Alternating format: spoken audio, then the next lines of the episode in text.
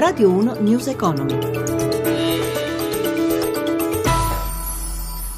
Un cordiale buonasera da Anna Trebbi in studio. Dopo tre giorni in rosso, oggi alle borse europee il rimbalzo riesce, ma non a Piazza Affari. Il punto sulle chiusure con la nostra sede di Milano. Collegato con noi c'è Riccardo Venchiarutti. E in effetti Milano chiude con il segno meno, una seduta all'insegna della volatilità. Dopo una mattinata sull'altalena, i listini avevano preso con decisione la via del rialzo, sospinti dall'attesa di un intervento a breve della Banca Centrale Europea.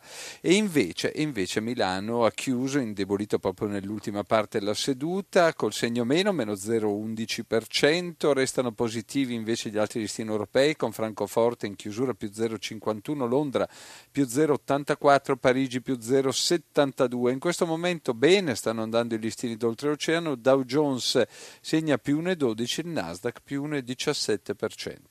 Riccardo, il prezzo del petrolio è ancora in calo e dal, quindi calano anche i prezzi dell'energia e questo ha portato l'Europa alla conferma che è in deflazione. Quanto beh, è inciso? Beh, il dato meno 0,2% nell'Eurozona a dicembre dice per l'appunto inflazione. Ha inciso molto il prezzo del petrolio che oggi addirittura è sceso eh, il VTI americano sotto i 48 dollari, chiude la serata a 47 dollari e 98, il Brent invece a 50 dollari dollari 53 cents al barile. D'altro canto però occorre tenere presente che il ribasso dell'euro, l'euro continua a scendere, aggiorna i minimi dal 2006 sul dollaro indicato in serata a 1,1830, il ribasso dell'euro potrebbe favorire, come ha ricordato lo stesso Draghi, una uscita dalla deflazione.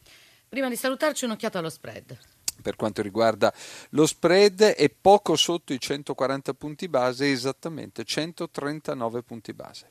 Bene, allora noi salutiamo e ringraziamo Riccardo Venchiarutti della nostra sede di Milano, ma continuiamo a parlare di petrolio che è tornato, come avete sentito, ai minimi dal 2009. Giuseppe Di Marco ne ha parlato con il presidente di Nomisma Energia, Davide Tabarelli, e gli abbiamo chiesto quali sono le ragioni di questo calo quelle che durano ormai da più di un mese e mezzo, l'eccesso di produzione, in particolare dall'OPEC che non vuole tagliare, poi questa rivoluzione americana che ha aumentato tantissimo l'offerta negli Stati Uniti, meno importazione negli Stati Uniti, il paese che consuma di più, e poi c'è il rallentamento della domanda che continua a crescere ma meno del passato perché c'è recessione un po' in Europa e rallentamento in Cina. Quali sono le previsioni per l'anno che è appena iniziato? L'opinione generale è che i prezzi riprendano verso i 70-80 dollari dollari nei prossimi mesi. In realtà noi diamo delle previsioni un po' più ribassiste verso i 45 dollari per fine anno. Quali sono gli effetti positivi e negativi per la nostra economia di questo calo dei prezzi? Sono soprattutto positivi perché l'Europa ha un disperato bisogno di stimolare la domanda. Abbiamo un trasferimento ai consumatori finali dell'ordine di 1500 miliardi di euro. In tutto il mondo eh, la domanda economica sta rallentando, c'è bisogno di stimoli per farla ripartire. Questo eh, si controbilancia da alcuni effetti un po' negativi, soprattutto dovuto all'instabilità finanziaria generata da questo crollo del petrolio, con le borse che sono crollate, il dollaro che si sta un po' rafforzando e poi meno disponibilità da parte dei paesi produttori che però sono enormemente ricchi, tutto sommato l'effetto è estremamente positivo per l'economia globale, in particolare. Quali sono i riflessi del calo del petrolio sul prezzo della benzina e sul prezzo dei prodotti che derivano dal petrolio? Anche qua abbiamo un crollo anche se i consumatori se ne accorgono meno perché c'è un enorme carico fiscale, però dai, dai picchi delle scorse estate, cioè di sei mesi fa, abbiamo un calo della benzina e del gasolio dell'ordine di 30 centesimi in questi giorni è possibile pagare il gasolio verso 1,30 e la benzina verso 1,40. L'effetto negativo è la deflazione che arriverà nei prossimi mesi. Avremo un tasso di inflazione che sarà negativo perché l'energia nel suo complesso pesa intorno al 12% del paniere eh, complessivo dei prezzi al consumo. Il calo del prezzo della benzina però non è proporzionale a quello del calo del prezzo del petrolio. È un po' più lento perché le compagnie stanno molto attente a trasferire al consumo le variabilità del prezzo internazionale perché i consumatori di tutto il mondo si accorgono sempre degli aumenti e raramente dei cali. Il timore è quello di fare delle riduzioni adesso che poi dopo eh, devono essere rimpiazzate da degli aumenti che farebbero innervosire i consumatori. Detto questo però c'è un ritardo molto accentuato in questo periodo e nei prossimi giorni se i prezzi rimarranno a questi livelli internazionali avremo dei cali ulteriori dell'ordine dei 5 centesimi.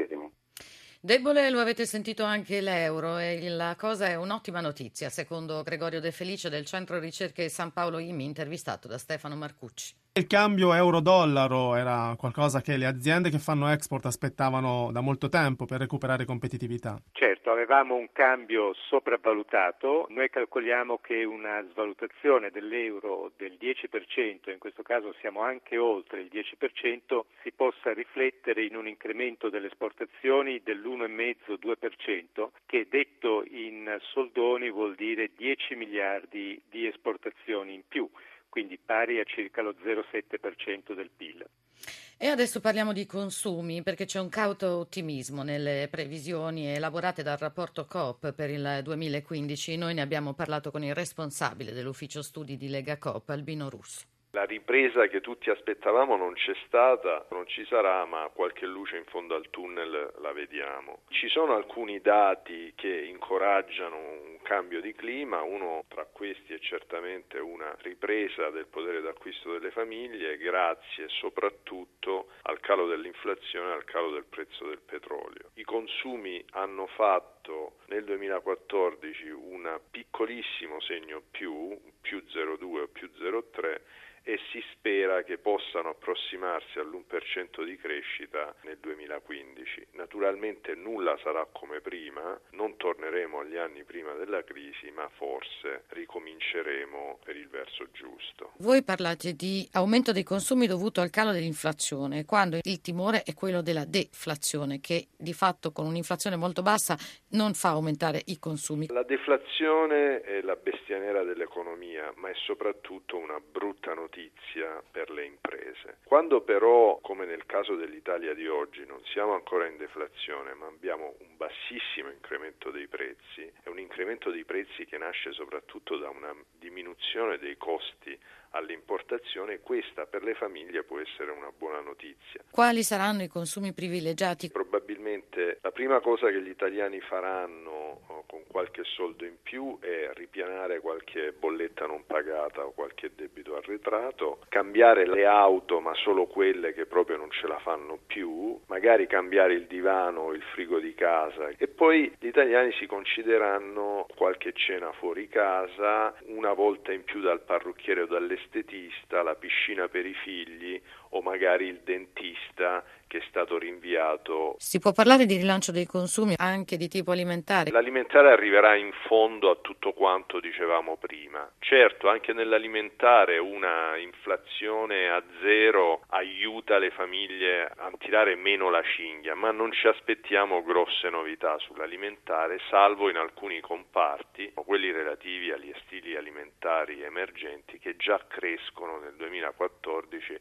che dovrebbero crescere ulteriormente anche anche durante quest'anno. Pensiamo ai prodotti biologici per vegetariani, gluten free o ancora ai prodotti per le intolleranze, ovvero a tutti quei prodotti che eh, privi anche di fronzoli o eccessi vari guardano direttamente al benessere della persona. E ci fermiamo qui, News Economy, programma cura di Roberto Pipan, torna domani mattina alle 10 e mezza per parlare di borsa e mercati. Grazie a Mauro Zaninotto in regia, a Anna Trebbi l'augurio di una buona serata. Radio 1 News Economy.